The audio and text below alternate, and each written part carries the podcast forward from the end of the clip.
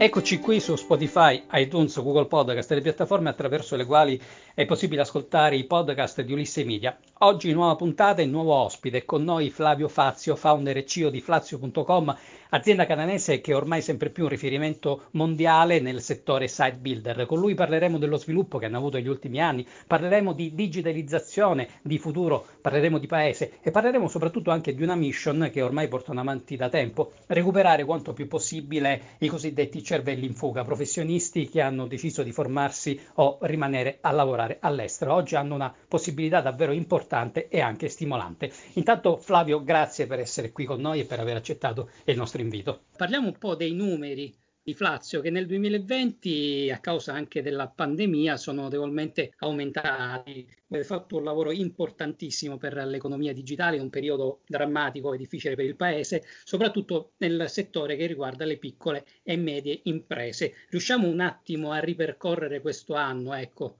sì, è stato un anno difficilissimo, ovviamente si è detto e ridetto per tutte le attività commerciali, tranne quelle che hanno avuto il coraggio di, di andare online. Nel senso che anche il settore della ristorazione, che ha subito colpi durissimi, in realtà non si dice spesso, però ci sono attività che si sono attrezzate per organizzare bene il cibo da sport, le prenotazioni online, il food, de- il food delivery che eh, si sono trovate davanti un'autostrada per il semplice fatto che i loro concorrenti non, la, non hanno fatto lo stesso, no?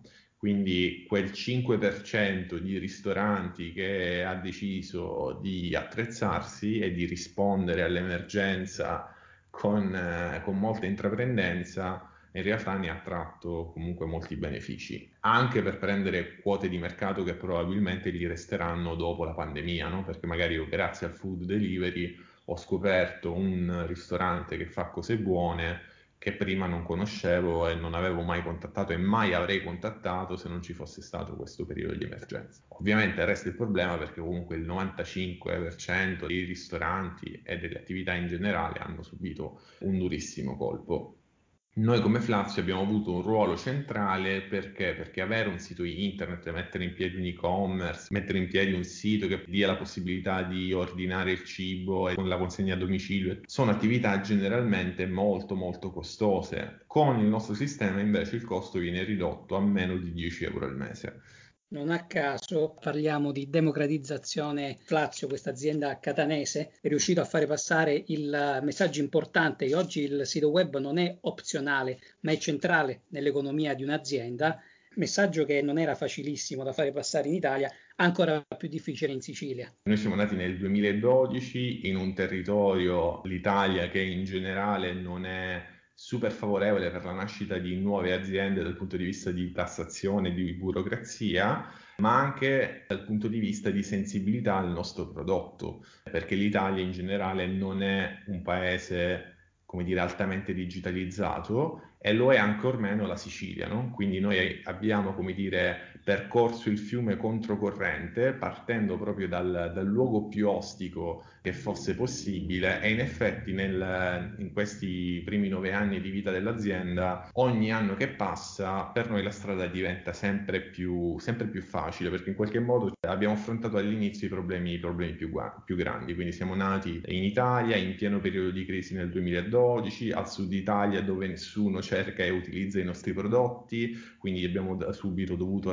ragionare in modo nazionale e internazionale Ovviamente nel frattempo abbiamo avviato anche tanti percorsi e tante attività volte a sensibilizzare, eh, a sensibilizzare la, la, volontà delle imprese di andare online. Avere un sito internet era l'ultima delle cose, da, uh, l'ultima delle cose a cui pensare.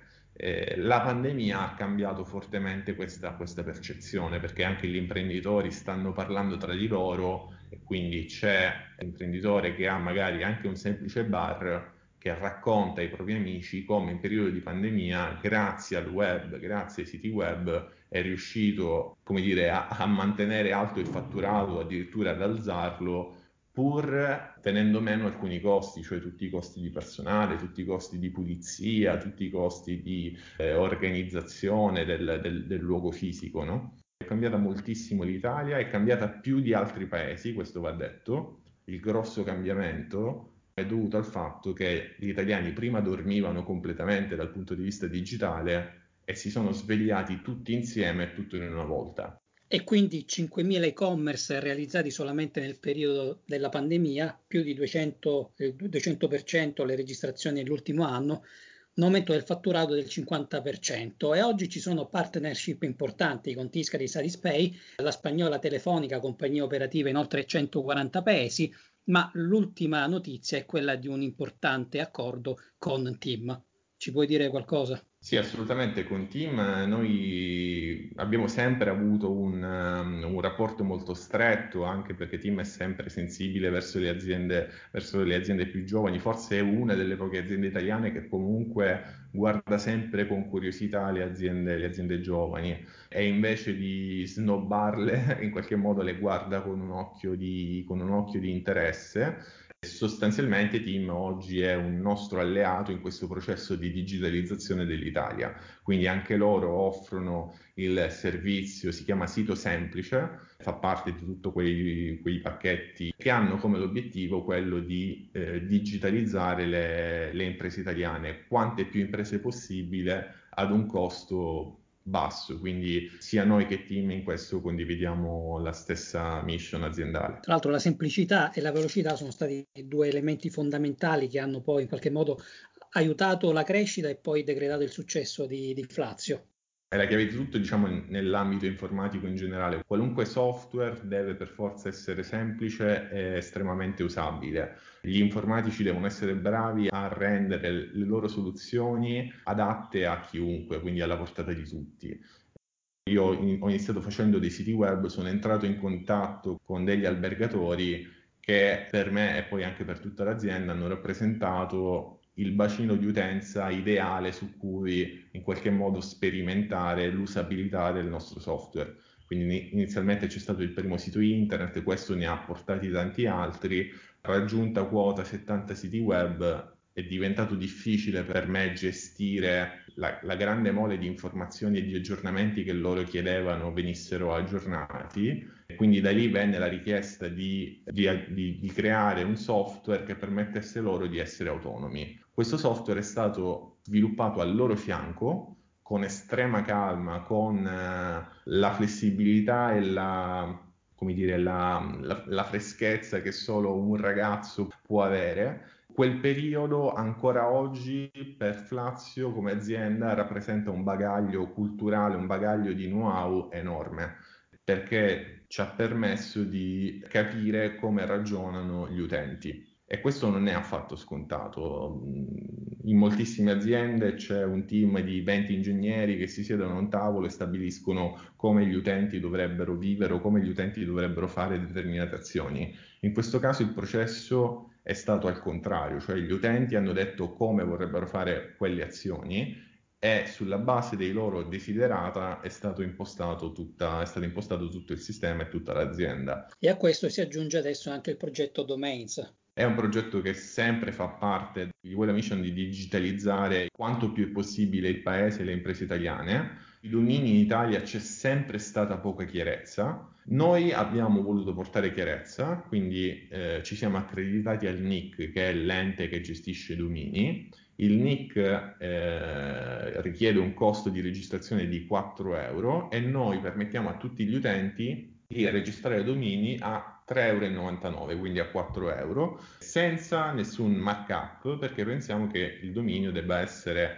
eh, alla portata di tutti, cioè il primo mattoncino necessario ad andare online. E adesso comincerei con il primo giro di domande perché insieme a me ci sono anche il presidente dell'associazione Ulisse Carmelo Cudrufello e il vicepresidente Michael Urso. Io non ho potuto fare a meno di pensare ai blog, a, a quando da ragazzo potevo aggiornare i blog o crearmi blog come volevo. Ora, le due idee concettualmente quanto sono vicine? Il blog è parte del processo che ha permesso di semplificare la possibilità di portare contenuti online, ovvero in una prima fase, quindi parlo di 10-15 anni fa, modificare un sito internet era complesso era complesso sia aggiungere un nuovo contenuto testuale, quindi anche modificare una semplice parola, sia andare a modificare la struttura. il blog è stato il primo tentativo che l'umanità in qualche modo ha fatto di risolvere quantomeno la prima parte del problema. Quindi se io ho un sito e voglio aggiungere una notizia, una novità, un contenuto testuale, con pochi clic devo poterlo fare. E quindi nel blog io vedo un valido alleato perché ho una struttura predefinita del sito e semplicemente premendo un tasto aggiungi articolo posso portare in rete un nuovo contenuto, un'idea, un concetto, una notizia. Il problema che restava, che resta con il blog, se ci si fosse fermati al blog, è che non posso modificare la struttura grafica. Il site builder risolve sia il problema contenutistico, ma risolve anche il problema grafico, ma rende il proprietario del sito una totale alternativa al programmatore informatico, quindi il proprietario del sito non dovrà spendere più migliaia di euro da pagare in aggiornamenti sulla struttura informatica, neppure quando vuole stravolgere completamente la struttura del sito. Il blog risolve soltanto una parte del problema perché risolve il problema di aggiornare i contenuti testuali del sito. Il site builder invece per di modificare interamente il sito web sia nella parte dei contenuti sia nella parte della struttura grafica, tecnica, struttura delle pagine, quindi il numero di pagine, rinominare le pagine e così via. Quindi il blog è stato un passo fondamentale per poi arrivare invece alla soluzione definitiva che è il site builder. Carmelo Cutrufello, presidente di Associazione Ulisse. Io ho una domanda relativa all'ecosistema in cui si sviluppano le start-up, in particolare quelle meridionali e siciliane. Vorrei capire se c'è qualcosa, a parte quanto già fatto dal, dal decisore politico, che può essere fatto ancora per migliorare l'ambiente competitivo e stimolare l'innovazione nel settore dell'IT e dello sviluppo del software, che sicuramente una frontiera per i prossimi decenni. Una delle principali cose che, che andrebbe aggiustata in qualche modo è la velocità di esplosione che si può dare alle piccole aziende.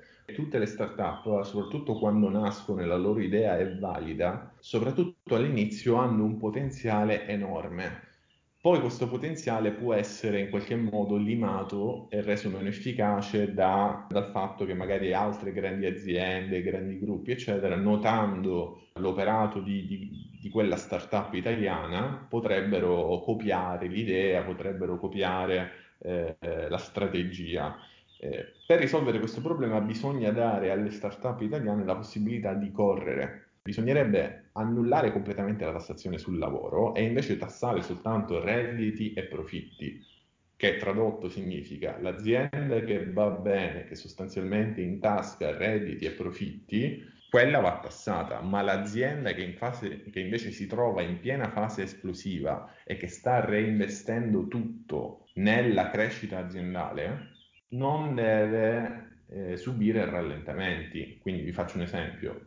Noi siamo la classica azienda che ogni volta che ha 35.000 euro in più di budget assume una nuova figura. Eppure ogni nuova figura eh, per, per ogni azienda ha un costo lordo eh, doppio rispetto al costo netto che, che realmente va a, alle figure inquadrate. No? Se si desse a tutte le aziende che stanno avendo una forte fase di crescita la possibilità di reinvestire tutto, sono sicuro che lo farebbero occhi chiusi. Questo permetterebbe ad aziende come Flazio di andare al doppio della velocità. Quindi sostanzialmente sarebbe necessario un riordino in, maniera, in materia fiscale, poi un riordino anche normativo in tema di, di, lavoro. Quali sono i bisogni principali che l'azienda ha in questo no, momento? Sicuramente il settore, il settore informatico ha un grossissimo deficit di capitale umano questo avviene sia perché ne forniamo pochi, ma è aggravato dal fatto che gli altri stati rubano il 50 il 60% di queste figure all'Italia e l'Italia non sembra accorgersene.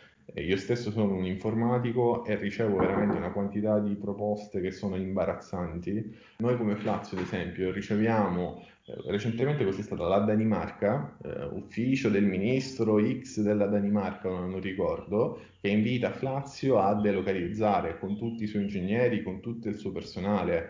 Un'altra volta il, il Sud Carolina negli Stati Uniti, ho, ho ancora tutte le mail se, se, se, se vi interessano, eh, ma invitano proprio, contattano la Flazio e gli dicono vieni in Sud Carolina dove c'è un sistema di detassazione, dove ti troviamo noi le persone, ti aiutiamo a crescere, eccetera. Ora, io non penso che a un'azienda americana arrivi una mail da parte del Ministero dell'Economia italiano che gli dice prendi l'azienda americana e portala in Italia che ti aiutiamo noi. C'è un, un, approccio molto aggressivo da parte degli altri stati verso l'Italia e l'Italia non sembra essersene accorta e non sembra reagire in nessun modo.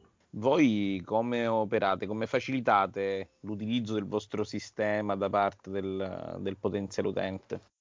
Allora, noi abbiamo un approccio molto trasversale sull'online, nel senso che tu online puoi trovare tantissime guide, corsi, webinar fatti da noi su come utilizzare la nostra piattaforma, ma anche in generale su come andare online. Quindi non vengono dati consigli soltanto tecnici su come si usa il nostro prodotto, ma vengono dati consigli su qual è il modo di andare online, eh, qual è il miglior modo, come strutturarsi, come prevenire un possibile problema futuro con le spedizioni, gestire i rimborsi e così via. Ovviamente lo mettiamo a disposizione di tutti, quindi non solo a disposizione degli utenti registrati, questo per noi ovviamente rappresenta anche la possibilità di entrare in contatto con un cliente che utilizza un'altra piattaforma e cercando la soluzione al problema che magari ha riscontrato con un'altra piattaforma, arriva ad un video che spiega quanto sia semplice risolvere quel problema con invece la nostra tecnologia. Quindi online lo facciamo, offline invece viene fatta attività di formazione soprattutto sui più giovani, quindi noi lavoriamo abbastanza bene con le accademie di belle arti con cui mettiamo uh, in piedi spesso programmi per, mettere, per permettere ai loro studenti di diventare dei web designer professionisti. Abbiamo anche organizzato degli eventi in cui mettevamo in rete e in contatto questi giovani studenti direttamente con delle attività affinché questi giovani studenti potessero avere il primo cliente della loro vita. Questa è una, una cosa che abbiamo visto permette di sbloccare completamente la loro carriera, cioè ci sono studenti che proprio dopo questi eventi sono diventati web designer professionisti e dopo il primo cliente in qualche modo si sono sbloccati caratterialmente e hanno poi preso il secondo, il terzo, il quarto cliente e così via. Flavio, tu ci raccontavi, nonostante le difficoltà oggettive per un'azienda di operare e continuare a operare in Italia, dico, tu fino adesso hai voluto tenere dritto il timone e quindi azienda italiana che lavora in Italia, ma soprattutto che ci tiene anche con un po' di orgoglio alla sua sicilianità. E a proposito, si parlava prima di formazione e di risorse umane, state facendo anche un lavoro veramente importante di riqualificazione e di creare valore in Sicilia stessa. Ricordiamo che ci sono due professionisti, uno siciliano che è tornato da Microsoft in, per lavorare poi da Milano nuovamente in Sicilia e poi anche un esperto di marketing americano che ha lasciato New York che vi sta dando un contributo importante per espandere il vostro mercato, soprattutto all'estero. Alessio Cantarella, eh, ingegnere informatico in Microsoft, ha lasciato Microsoft e Milano, quindi un'azienda più grande, una città più grande per, per la Sicilia e per Flazio.com, quindi ha scommesso in entrambi, diciamo, sia sul, ha scommesso sia sul territorio che sul potenziale di un'azienda più piccola. Stesso approccio ha avuto Mike che si occupava di marketing negli Stati Uniti eh, anche lui ha lasciato gli Stati Uniti, New York, e si è trasferito qui in Sicilia, a Catania da noi e adesso sta lavorando con noi al marketing eh, di Flazio per il mercato degli, degli, Stati Uniti. Non sono gli unici due casi, abbiamo Amira Mutaer che è tedesca, si è anche lei trasferita qui a Catania, un altro ri- ritorno è quello di Adriana Acquaviva che da 12 anni si trova in Francia e ha deciso di tornare anche per ragioni personali nel suo caso e, e oggi sta aiutando noi appunto sull'ingresso sulla, sulla Francia. Eh, diciamo che in questo momento in cui Flazio come prodotto tecnologico è pronto a essere venduto non solo in Italia ma anche nel mondo, da noi in autonomia avevamo provato l'ingresso su alcuni stati avendo del, delle risposte piccole ma, ma, ma, presenti e in questi paesi che hanno dato risposta noi abbiamo subito cercato delle figure che possano aiutarci a massimizzare il risultato. Quindi queste figure che abbiamo appena citato sono di fatto dei country manager che adesso ci stanno aiutando a esplodere sui vari mercati. Naturalmente per la Sicilia è un'occasione importantissima perché eh, se altre aziende seguissero l'esempio di Flazio, porterebbero una serie di talenti dagli altri stati in Sicilia e la Sicilia non attirerebbe più soltanto per motivi turistici, ma attirerebbe anche per motivi lavorativi. Secondo te non si sta eh, negli ultimi tempi eh, dando un messaggio o comunque non si sta dando negli ultimi tempi una comunicazione abbastanza fuorviante, cioè la possibilità quasi di fare impresa con nulla e in pochissimo tempo. Sì, assolutamente quello, quello che tu dici è un tema fondamentale in questo periodo. Eh, si è abusato del termine startup, abusato a tal punto che per tutte le vere startup è diventato fondamentale tirarsi fuori da questo nome. Quindi anche noi come Flazio, ad esempio, stiamo facendo di tutto affinché non si parli di Flazio come startup, perché il termine startup ha preso quasi un'accezione negativa, è come se una startup fosse un giocattolo e questo è dovuto al fatto che in Italia si è, si è, abusato del termine, eh, è stato usato per competizioni, per gare, a chi facesse l'impresa in meno di 24 ore, a chi avesse la migliore idea in meno di un pomeriggio. Questo ha portato a una serie di, ha portato a un boom sul numero di start-up non reali, quindi c'è un boom finto. Ovviamente, essendo finte, il 99, qualcosa ha, eh, ha fallito, ha chiuso. E questo ha poi creato, ha avuto un effetto ancora più negativo perché i giornalisti che magari avevano parlato di un'idea innovativa, di una startup, poi si sono spaventati perché hanno visto, si sono accorti che hanno parlato di un qualcosa che dopo, che dopo pochi mesi è morta e anche investitori e persone che magari hanno messo dei soldi su alcuni di questi progetti, soldi messi anche alla luce del fatto che i giornalisti ne parlavano, vedendo che hanno perso i soldi, cominciano a parlare male del fatto che eh, in Italia le start-up non funzionano. Quindi c'è stato veramente un abuso che ha portato una serie di effetti drastici perché oggi tutti rinnegano e cercano di star lontano dalle, dalle start-up, quindi sarebbe necessario, non so come potrebbe mai essere possibile, però arrivati a questo punto, un'opera di pulizia del termine e dell'accezione che la parola start-up ha preso sul, sull'ecosistema e sul panorama italiano. I fondi del PNRR destinano quasi 50 miliardi di euro alla digitalizzazione, all'innovazione, alla competitività e alla cultura. Secondo te l'Italia nell'immediato di quali urgenze avrebbe maggiore bisogno? Allora, è un budget enorme. Da quello che si legge, la stragrande maggioranza verrà speso soprattutto nel, nell'efficientare e digitalizzare la, la, pubblica amministrazione, che devo dire è utilissima, eh, è utilissima come, come, come, come missione io stesso qualche giorno fa mi sono ritrovato, adesso non ricordo bene eh, per quale motivo, a compilare una domanda online su qualche sito del Ministero e devo dire che rispetto agli anni passati è stato veramente un gioco da ragazzi perché sono entrato, automaticamente il Ministero aveva tutti, già tutti i dati miei, tutti i dati dell'azienda, tutto precompilato e quindi veramente in tre clic io sono riuscito a completare una procedura una cosa che pensando a cinque anni fa, ma anche quattro anni fa, sarebbe stata veramente impensabile perché avrei dovuto chiamare il commercialista, ottenere dei dati. Invece, evidentemente, l'Italia sta riuscendo a incrociare banche dati, fare in modo che tutti i vari soggetti eh, istituzionali parlino tra loro. Se io ho già dato anche la semplice partita IVA, l'ho già dato una volta a un sito del Ministero, sugli altri siti, sugli altri post portali è fantastico se io non debba ripetere sempre le stesse informazioni. Questo mi è proprio capitato recentemente. Se l'Italia efficientasse tutti questi, questi processi, darebbe anche una grossa mano di aiuto alle imprese, perché il problema che le imprese abbiamo non è soltanto quello dei, dei, costi della tassazione, ma è anche quello della burocrazia che pesa tantissimo.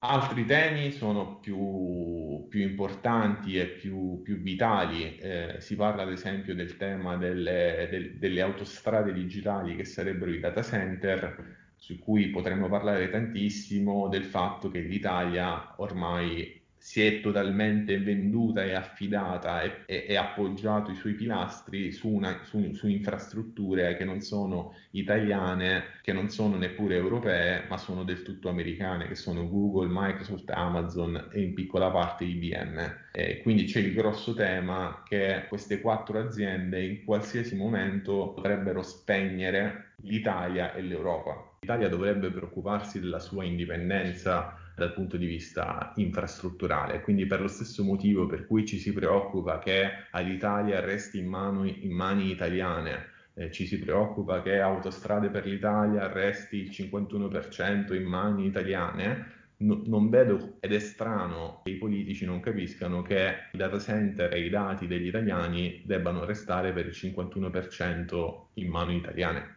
La nostra dipendenza è legata alla mancanza di aziende che forniscono servizi di cloud computing oppure di connessione. Qual è il, il settore in cui siamo, cioè siamo fragili in tutto, questo l'ho capito, ma particolarmente fragili in che tipo di settore? Su tutto l'ambito informatico sicuramente eh, siamo abbastanza fragili, ma soprattutto sul tema dei data center che stavo toccando, l'Italia non ha partner importante e affidabile come lo sono Google, Amazon, IBM per quanto riguarda i data center. E questa è una grave, è una grave mancanza. Quindi vi faccio un esempio, noi come Flazio ad esempio utilizziamo i data center di Google, così come lo facciamo noi, ormai il 70% delle aziende italiane digitali comunque sono basate su, su, tecnologie di Google o di Amazon o di IBM o di Microsoft. Nel panorama internazionale invece non ci sono altri attori rilevanti come russi, cinesi o francesi? Sì, ci sono ad esempio, ad esempio la Cina che eh, ha il suo Alibaba che sarebbe il suo Amazon si è preoccupata di avere le sue infrastrutture. Quindi Alibaba non solo fa l'e-commerce che tutti conosciamo, ma in realtà Alibaba ha anche delle sue infrastrutture, dei suoi data center che a sua volta affitta a tutte le aziende anche governative, anche statali, anche a tutti i privati, quindi aziende come Flazio cinesi Secondo te come mai non si sono sviluppate delle imprese nel software o nelle infrastrutture che possono rivaleggiare con quelle americane? Una questione culturale, una questione di età media delle persone oppure è l'Europa che è disinteressata a questo tipo di investimenti? Allora, sicuramente l'Europa a livello politico, prima l'abbiamo detto all'inizio, i politici non hanno ben capito il settore digitale e lo hanno sottovalutato fino all'ultimo momento. Ora sembrano essersi svegliati, ma devo dire che è abbastanza tardi, no? quindi non ci, hanno, non ci hanno creduto fino in fondo. Questo eh, sicuramente determina tantissimo. Un'altra cosa che pesa tantissimo sulle aziende tecnologiche europee e ancora di più italiane è l'esterofilia che gli europei, soprattutto gli italiani, hanno. Qualunque cittadino italiano, se dovesse scegliere tra eh, Facebook o un social network italiano, sceglierebbe Facebook. Questo è dato perché eh, trasuda da tutto l'ecosistema italiano, quindi trasuda dall'atteggiamento che hanno i politici, dall'atteggiamento che hanno i giornalisti, dal modo in cui i giornalisti parlano di una soluzione tecnologica eh, americana rispetto a una soluzione tecnologica italiana. Questo trasudare esterofilia viene percepito da tutti e non fa altro che danneggiare tutte le aziende italiane ed europee. I francesi, ad esempio, sono molto più avanti e loro hanno un approccio molto più nazionalistico, si difendono molto di più, eh, cercano di utilizzare sempre più, se possono, cercano di, di, di, scegliere soluzioni francesi ad esempio loro sono i più forti in questo momento nel difendere il fatto che la Francia debba avere i suoi data center e debba, eh, i, i, dati dei francesi debbano stare in Francia. Eh, ne stanno parlando tantissimo, soprattutto in questi giorni. e bisogna risolvere quel problema culturale per cui eh, è come quando gli italiani diciamo, eh, ma le macchine giapponesi sono le migliori. Magari è anche vero, però anche se non fosse vero, gli italiani lo penserebbero comunque. Perché? Perché a livello di narrativa, a livello, eh, a livello di esterofilia, proprio una, una malattia, viene, viene, percepito tutto ciò che è italiano come, come un difetto. Tanti gli argomenti e moltissime le riflessioni e le analisi che abbiamo fatto in questi 30 minuti con Flavio Fazio di Flazio.com, argomenti che rappresentano nemmeno più il nostro futuro prossimo ma sono già presenti, quindi dobbiamo farci trovare preparati e dobbiamo correre. Ringrazio Carmelo Cudrufello, presidente di Associazione Ulisse e il vice Michael Urso, un caro saluto a Flavio Fazio e noi ci ritroviamo nei prossimi appuntamenti di podcast con Ulisse Media all'interno delle piattaforme che ci ospitano e dalle quali ci ascoltate.